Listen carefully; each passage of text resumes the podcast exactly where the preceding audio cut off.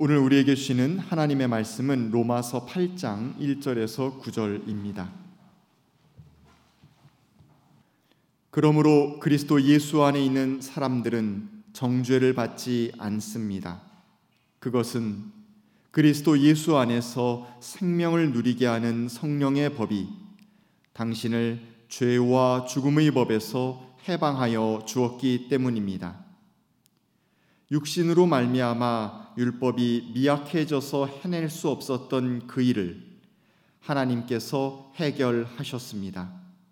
곧 하나님께서는 자기의 아들을 죄된 육신을 지닌 모습으로 보내셔서 죄를 없애시려고 그 육신에다 죄의 선고를 내리셨습니다.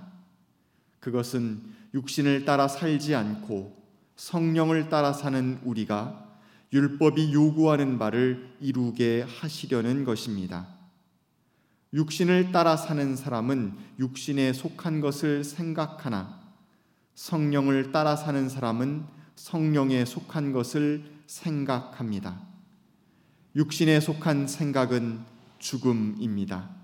그러나 성령에 속한 생각은 생명과 평화입니다. 육신에 속한 생각은 하나님께 품는 적대감입니다. 그것은 하나님의 법을 따르지 않으며 또 복종할 수도 없습니다. 육신의 매인 사람은 하나님을 기쁘게 해드릴 수 없습니다.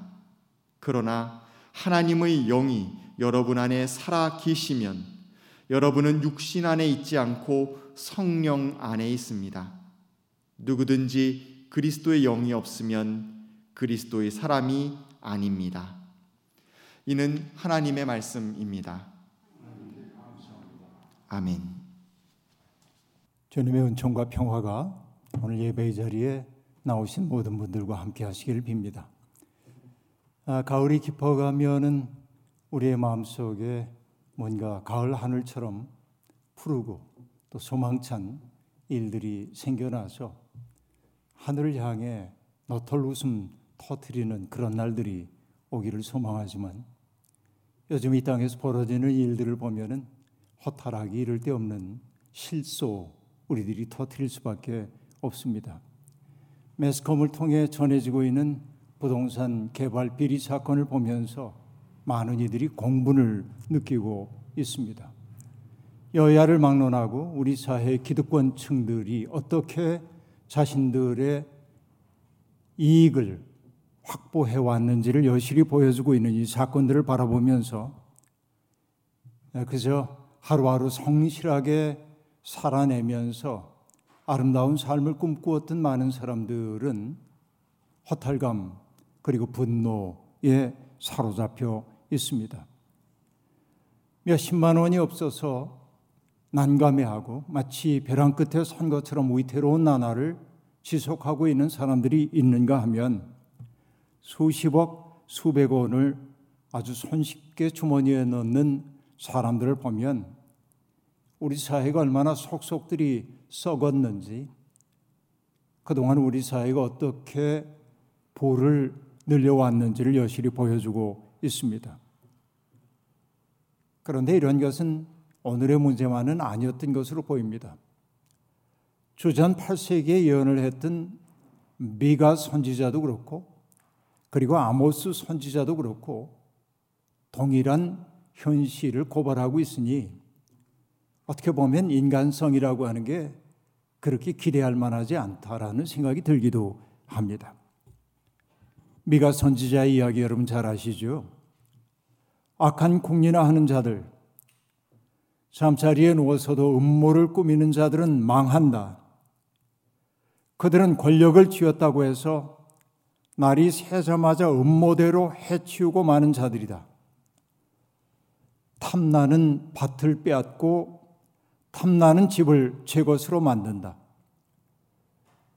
집임자를 속여서 집을 빼앗고 죄인에게 딸린 사람들과 유산으로 받은 밭을 제 것으로 만든다. 이게 미가가 보고 있는 그 시대의 모습이었습니다. 아모스 또한 똑같은 이야기를 하고 있습니다. 나 주가 선고한다. 이스라엘이 지은 서너 가지 죄를 내가 용서하지 않겠다. 그들이 돈을 받고 의로운 사람을 팔고 신 한 켤레 값에 빈민을 팔았기 때문이다. 그들은 힘없는 사람들의 머리를 흙먼지 속에 쳐넣어서 짓밟고 힘약한 사람들의 길을 굽게 하였다. 이렇게 말합니다. 성실하게 자기를 수행하면서 근근히 사는 사람들에게 세상에서 벌어지고 있는 이 악한 일은 정말 허탈감을 안겨주기에 충분하다고 말할 수밖에 없습니다. 그러나 우리는 그런 악인들에게 내리는 재앙을 목도하고 있습니다. 시간이 걸리는 것처럼 보이는지 몰라도 악한 일을 자행한 사람들은 하나님의 심판을 면할 수 없다고 성경은 명확하게 이야기하고 있습니다. 그들의 행위는 가려질 수 없습니다. 백일 하에 드러나도록 되어 있습니다. 인간의 눈은 속일 수 있을지 몰라도 하나님의 눈을 속일 수는 없기 때문에 그렇습니다. 악한 행실에는 봉이 따른다는 말은 우리의 현실 경험 속에서 언제나 미끄러지는 말처럼 보이긴 하지만 그러나 그것은 우리의 좁은 소견일 뿐 악한 사람이 망하는 것이 하나님이 정해놓은 이침이 분명합니다. 어둠 가운데서 자행되던 일들이 백일하에 드러나고 있습니다. 빛은 어둠을 어둠으로 폭로합니다. 마틴 루터 킹 주니어 목사는 도덕적 우주의 혀는 길지만 그것은 정의의 방향으로 구부러져 있다고 이야기했습니다. 더디어 보일망정 세상은 정의의 방향으로 움직입니다. 하나님이 살아 계시기 때문에 그렇습니다. 눈에 보이지는 않을는지 모르지만은 악을 징계하고 선을 북돋는 창조적인 힘이 우리 역사 속에 작동하고 있습니다. 우리는 바로 그 하나님의 창조적인 의지와 힘을 의지하며 살아야 할 사람들입니다. 어느 때부터인지 우리나라 사람들이 말끝마다 사용하고 있는 단어가 하나 있습니다. 대박이라고 하는 말이 그것입니다. 많은 젊은이들이 그것을 일종의 감탄사처럼 사용하고 있습니다. 자기가 예상하지 않았던 놀라운 일들을 바라보게 될 때 젊은이들은 나이 든 사람도 마찬가지입니다만 대박, 이라고 말합니다. 하지만 대박이라고 하는 말 속에는 예기치 못한 행재를 바라는 그 마음도 그 속에 담겨 있음을 우리가 알고 있습니다. 그러나 대박을 꿈꾸는 사람들은 불행합니다. 왜냐하면 대박을 꿈꾸는 사람들은 우리의 삶 속에 주어지고 있는 소소한 행복들을 행복으로 경험하지 못하기 때문에 그렇습니다. 대박에만 마음을 둔 사람들은 자기가 늘 결핍되어 있다고 느끼는 사람들입니다. 그 때문에 그들은 늘 누군가를 질투하거나 아니면 선망의 시선으로 바라봅니다. 혹은 더 나아가서는 누군가를 원망하거나 혹은 분노의 감정을 품고 살기도 합니다. 대박을 꿈꾸며 살고 있는 사람들에게 항상 기뻐하라, 범사에 감사하라고 하는 사도의 이야기는 헛소리처럼 들리는지 모르겠습니다. 여러분, 이게 우리 시대의 불행입니다. 먹고 사는 문제가 심각한 시대에 살고 있는 것은 사실이지만, 그러나 사람은 떡만 먹고 사는 존재가 아니건만, 마치 우리는 떡만 먹고 사는 사람처럼 점점 변해가고 있습니다. 먹고 사는 문제에만 집중하다 보면 나는 어떠한 사람이 되어야 하는가 라고 하는 보다 근원적인 질문을 잊어버린 채 살게 됩니다. 사람다운 사람 만나기 어려운 까닭은 그 질문이 사라졌기 때문인지도 모르겠습니다. 사람들의 대화 가운데 그런 내용이 들어가 있지 않기 때문인지도 모르겠습니다. 우리의 삶을 가만히 돌아봅니다. 우리는 자기 분열 속에 살아갑니다. 되고 싶은 나와 현실에 나아가 불화하고 있는 것이 우리의 삶의 모순입니다. 우리 마음으로는 모든 사람들에게 친절하게 대하고 싶고 유쾌함을 전염시키는 사람이 되고 싶고 통 크게 나누며 살고 싶지만 현실은 그렇지 못합니다. 퉁명스럽고 사람들을 불쾌하게 만들기도 하고 인색하게 마음 쓰기도 합니다. 이것이 현실의 우리들의 모습입니다. 삶은 점점 여유가 없어지고 염려와 근심이 확고하게 우리를 사로잡고 있습니다.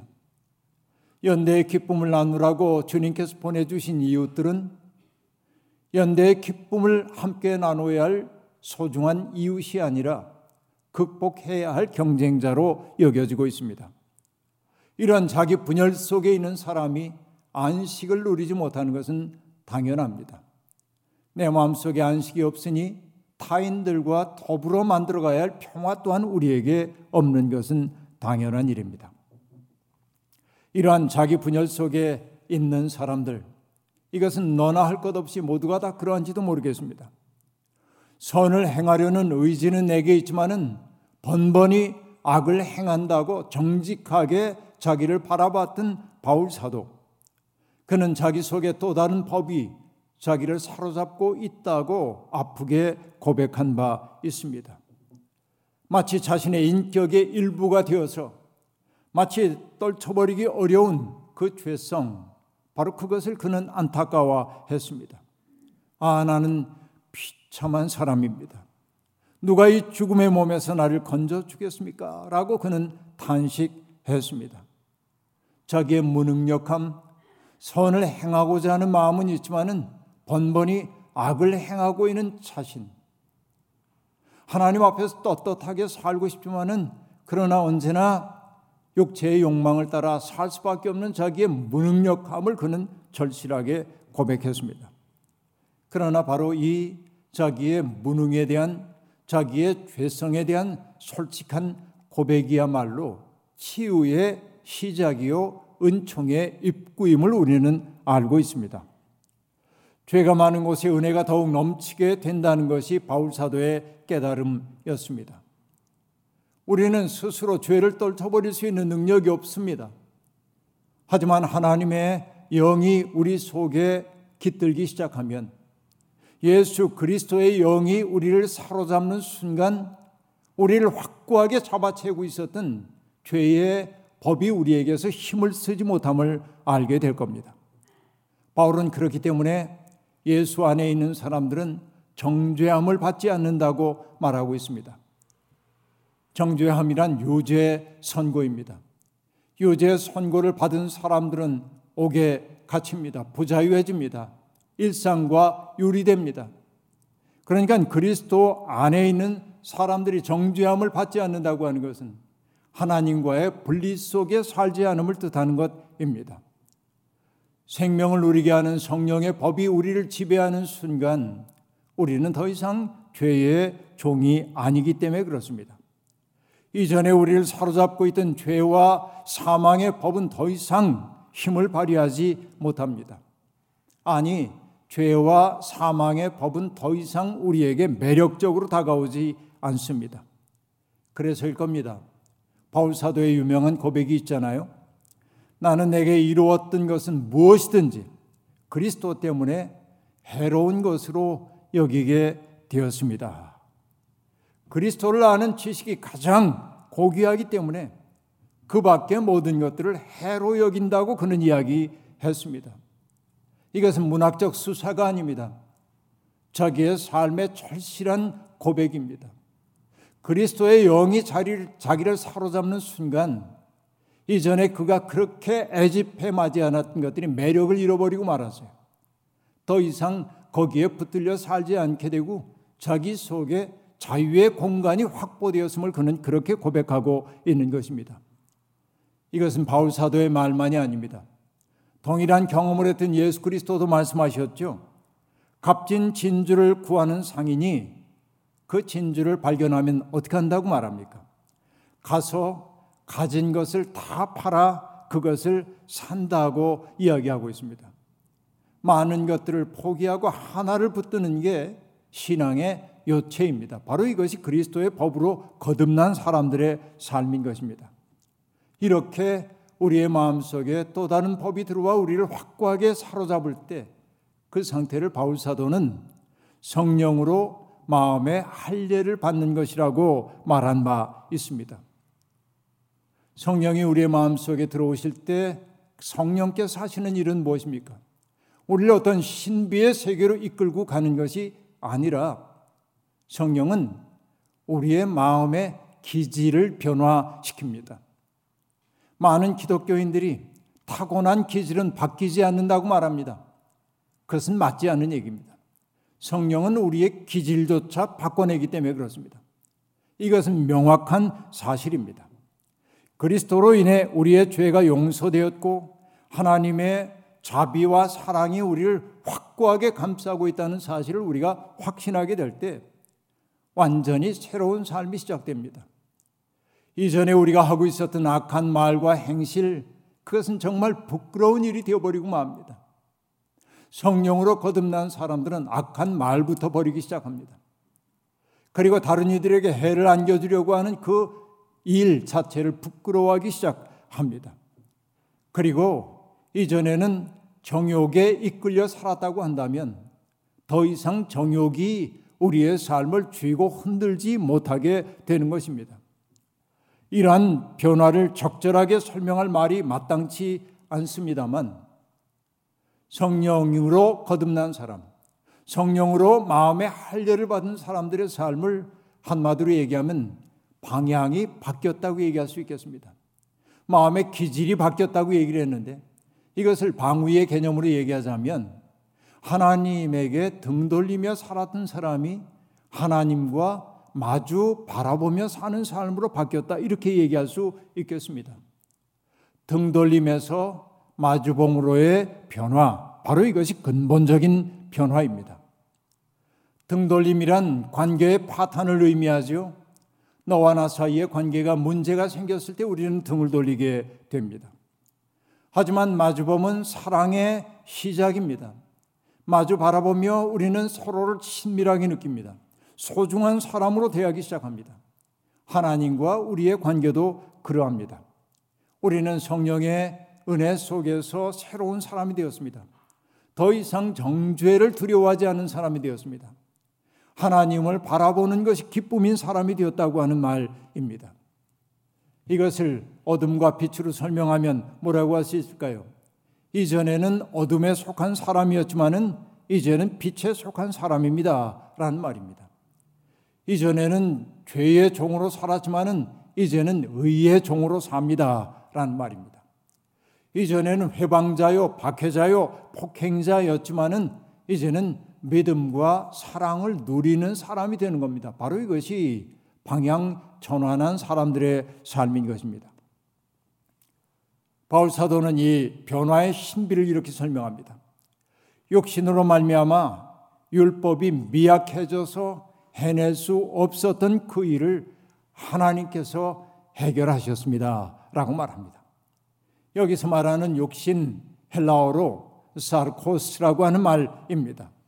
이 욕신 사르코스라고 하는 말은 단순한 이 살덩어리를 뜻하는 말이 아닙니다. 자기 중심성에 사로잡혀서 온통 자기를 우주의 중심에 놓고 살려고 하는 인간의 지향성, 죄에 속절없이 끌려다니는 인간의 유약함을 나타내는 말이 바로 여기에 육신이라고 하는 말입니다.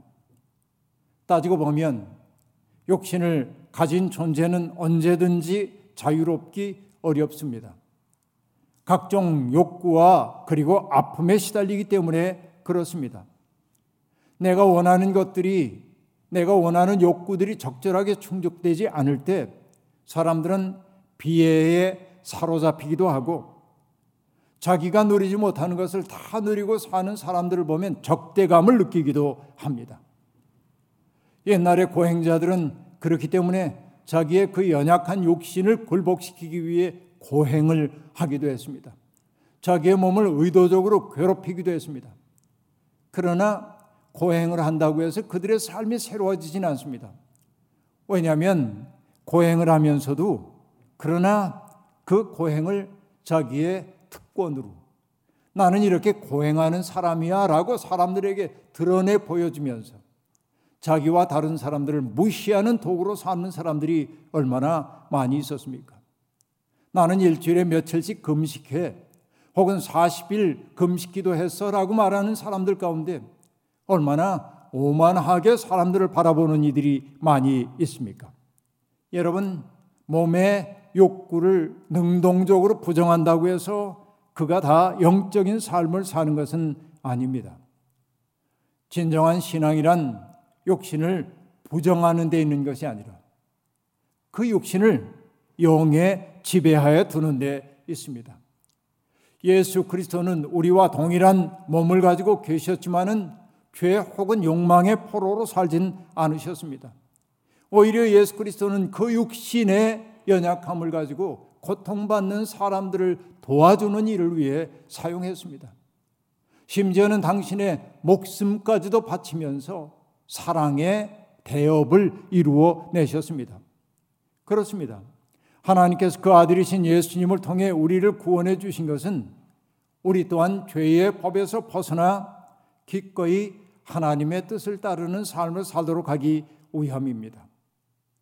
예수 그리스도의 은혜가 우리를 율법의 멍에서 해방했다고 하는 그 말은 이제는 아무렇게 살아도 된다는 말이 아니라 바로 그리스도의 은혜로 말미암아 지향이 변화된 사람들이 하나님이 우리에게 명하시는 일을 이전에는 억지로 마지못해 했다고 한다면 기쁘게 행복하게 감사함으로 수행하는 존재가 되는 데 있습니다. 성화가 구원의 조건은 아니지만 성화는 구원받은 사람들의 삶의 내용일 수밖에 없다라고 하는 사실입니다. 이것이 무엇보다도 소중한 내용입니다. 지금 우리 마음의 주인은 누구입니까? 오늘 우리 마음을 온통 사로잡고 있는 것은 무엇입니까? 바로 그것이 어쩌면 우리가 섬기는 신인지도 모릅니다. 바울은 육신을 따라 사는 사람과 성령을 따라 사는 사람을 구분합니다. 욕신을 따라 사는 사람들의 특색을 그는 하나님께 품는 적대감이라고 말한 바 있습니다. 욕신에 속한 생각은 하나님에게 적대감을 품습니다. 여기 생각이라고 번역된 헬라어 프로네마라고 하는 그 단어는 머리로 생각하는 것만을 얘기하는 게 아니라 마음의 지향을 나타내는 단어입니다. 마음에도 길이 있습니다. 마치 물이 늘 흐르던 길로 흐르려 하는 것과 같습니다. 우리 마음도 생각하던 관습, 습관을 따라 흘러가게 마련입니다. 욕심에 속한 생각이란 어떤 것일까요? 늘 자기 이익을 최우선의 관심으로 삼고 사는 것이 욕심에 속한 생각입니다. 바로 자기를 최우선으로 놓고 사는 그 삶을 성경은 하나님께 대하여 품는 적대감이라고 이야기하고 있습니다. 여러분 예루살렘에서 사마리아로 내려가다가 강도 만난 사람의 이야기를 아실 겁니다. 제사장과 레위 사람은 그를 외면하고 지나갔습니다. 그들의 마음속에 있었던 생각을 드러내냐면 그건 뭘까요? 저 강도 만난 사람을 돕다가 내게 어떤 일이 벌어질는지 모르겠다라고 생각합니다. 자기를 향하여 있습니다. 그러나 사마리아 사람은 그런 말을 한 적은 없지만 그가 생각하는 것은 무엇일까요? 내가 그를 돕지 않는다면 그에게 어떤 일이 벌어질는지 모르겠다라고 생각합니다. 관심의 방향이 그를 향하여 있음을 알 수 있습니다. 생각의 방향이 행동의 방향을 결정하도록 되어 있습니다. 욕심을 따라 사는 사람, 욕심의 생각, 그것은 하나님께 대해 품는 적대감이라고 하는 이 말이 참으로 적실합니다. 하지만 성령에 속한 생각은 무엇입니까? 그것은 생명과 평화입니다. 생명을 뜻하는 단어 조에라고 하는 이 단어는 모든 생명 속에 깃들여 있는 활력을 뜻합니다. 동물들이 가지고 있는 활력 이런 것들이 다 조에에 속합니다. 하지만 성경에서 조에는 하나님께 속한 존재의 충만함을 일컫는 말로 사용되고 있습니다. 성령은 그러니까 우리 속에 생기 충만함을 제공합니다. 그 때문에 우리는 인생의 가뭄이 찾아와도 생기 충만함을 잃어버리지 않습니다. 예레미야는 그래서 주님을 믿고 의지하는 사람을 일러 이렇게 얘기했습니다. 그는 물가에 심은 나무와 같아서 뿌리를 개울가로 뻗으니 잎이 언제나 푸름으로 무더위가 닥쳐와도 걱정이 없고 가뭄이 심해도 걱정이 없다. 그 나무는 언제나 열매를 맺는다. 바로 이것이 성령 안에 있는 사람의 넘치는 생명입니다. 성령은 마르지 않는 샘이 되어 우리가 고갈되지 않도록 해줍니다. 성령 안에서 살아가는 사람의 또 다른 열매는 평화 에이레네입니다. 욕심에 속한 생각, 즉 자기를 우주의 중심에 놓고 자기 이익을 최우선에 관심으로 놓고 사는 사람들은 언제나 불화와 갈등을 자아내지만 성령을 따라 사는 사람들은 언제나 내가 아닌 하나님의 영광과 타인들의 유익을 구하기 때문에 그들이 있는 곳에는 평화가 있게 마련입니다. 지금 우리의 삶의 주변을 둘러보십시오. 나로 인해 주변에 생명과 평화의 기운이 스며들고 있다면 우리는 성령 안에 사는 사람임이 분명합니다. 우리를 통해 하나님의 영광이 드러나리라 생각합니다. 그러나 내가 교회를 잘 다니고 정말 성경을 많이 아는 사람이지만 내 속에 생기가 없다면 내 주변에 평화의 기운이 만들어지지 않고 있다면 우리 스스로에 대해서 돌아보아야 할 때입니다. 이제 마지막 구절에 이르렀습니다. 오늘 본문이 이렇게 얘기합니다. 누구든지 그리스도의 영이 없으면 그리스도의 사람이 아닙니다. 라고 말합니다. 이 말은 결정적인 말입니다. 누구든지 그리스도의 영이 없으면 그리스도의 사람이 아닙니다. 여러분 눈치채셨는지 모르겠지만은 오늘 로마서 8장에서 바울 사도는 계속 성령에 대한 이야기를 하고 있었습니다. 그런데 이 구절에 와가지고는 성령이란 표현 대신 그리스도의 영이란 말로 슬그머니 바꾸고 있습니다. 사실 로마서에서 그리스도의 영과 성령이 혼용되어 사용됩니다. 삼위일체 신비 속에서 보면 이것이 분리될 수 없음을 우리가 알 수 있습니다. 그런데 성령이란 말이 때때로 추상적으로 들리는지 몰라도 그리스도의 영이라고 하는 말은 우리에게 그대로 다가옵니다. 그리스도의 영과 접속된 사람이란 어떤 사람입니까? 그는 자기의 뜻을 관철시키기 위해 하나님을 이용하는 사람이 아니라 하나님의 뜻을 이루기 위해 자기의 삶 전체를 그분에게 기꺼이 바치는 사람입니다. 또한 주님이 그러셨던 것처럼 세상의 아픔과 곤고함을 외면하지 않는 사람입니다. 주님은 병으로 고통받는 사람들, 귀신 들린 사람들, 소외된 사람들의 아픔을 당신의 아픔인 양 받아들이셨습니다. 사람들이 한사코 외면하고 멀리하려고 하는 그 사람들에게 다가가 그들 속에 그저 들어가셨습니다. 주님은 세상의 모든 아픔과 연약함을 당신에게로 가져와 대신 앓으셨습니다. 우리가 이사야 53장에 나오는 이야기 잘 알죠? 그는 실로 우리가 받아야 할 고통을 대신 받고 우리가 겪어야 할 슬픔을 대신 겪었다라는 말 말입니다. 사람들이 고난받는 종의 노래를 그리스도의 순환과 연결하는 것은 바로 그리스도의 그러한 삶 때문입니다. 우리에게 그리스도의 영이 없다면 우리는 그리스도에게 속한 사람이 아닙니다. 이 말이 여러분 얼마나 강력하게 우리에게 다가오는지 모릅니다. 평생 교회를 다녔다고 해서 기독교인 된 것 아닙니다. 그 마음 하나 얻지 못하면 우리는 가련한 사람입니다. 세상이 점점 혼탁해지고 있습니다. 가난하고 주변화된 사람들의 살 권리가 점점 박탈되고 있습니다. 온 세상이 앓고 있습니다. 인간만이 아니라 피조 세계가 말입니다. 우리는 그 세상의 고통을 치유하는 치유자로 부름받았습니다. 그리스도께서 상처받은 이들을 치유하는 치유자로 사셨던 것처럼 우리는 바로 그 일을 위해 그리스도의 몸으로 부름을 받았습니다. 잊혀진 사람들에게 눈길을 주고 자기 권리를 빼앗긴 사람들의 입이 되어줘야 하는 것이 바로 우리들입니다.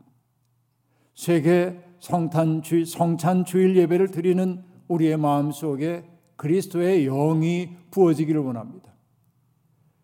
욕신의 법을 따라 살던 우리가 이제는 성령의 법을 따라 사는 사람, 그리스도의 마음에 사로잡혀 사는 사람이 되기를 원합니다.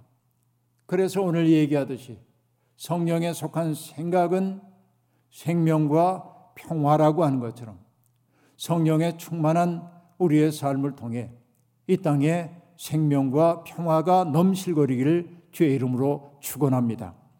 아멘. 주신 말씀 기억하며 거듭의 기도 드리겠습니다. 우리 속에 그리스도의 영이 없다면 우리는 그리스도의 사람이 아닙니다. 라는 이 말씀이 우리의 정수리를 쪼개는 말씀으로 들려옵니다. 하나님, 우리 속에 그리스도의 영이 충만한가 돌아봅니다. 진정 그리스도의 영이 우리를 사로잡고 있다면 우리는 생기 충만한 삶을 통해 죽임이 넘치는 세상에 생명을 가져가는 사람이 되어야 합니다. 불화가 넘치는 세상에 평화를 가져가는 사람이 되어야 합니다. 그렇게 살지 못할 때가 얼마나 많았는지요. 육신에 속한 생각에서 이제는 벗어나 그리스도의 마음을 따라 사는 새 사람들이 되도록 이끌어 주옵소서. 이제 우리가 성례전을 거행하려고 합니다. 성례를 통하여 그리스도의 몸과 마음이 우리 속에 들어와 그리스도의 영을 따라 사는 새 사람들이 되게 도와주옵소서. 예수님의 이름으로 기도하옵나이다. 아멘.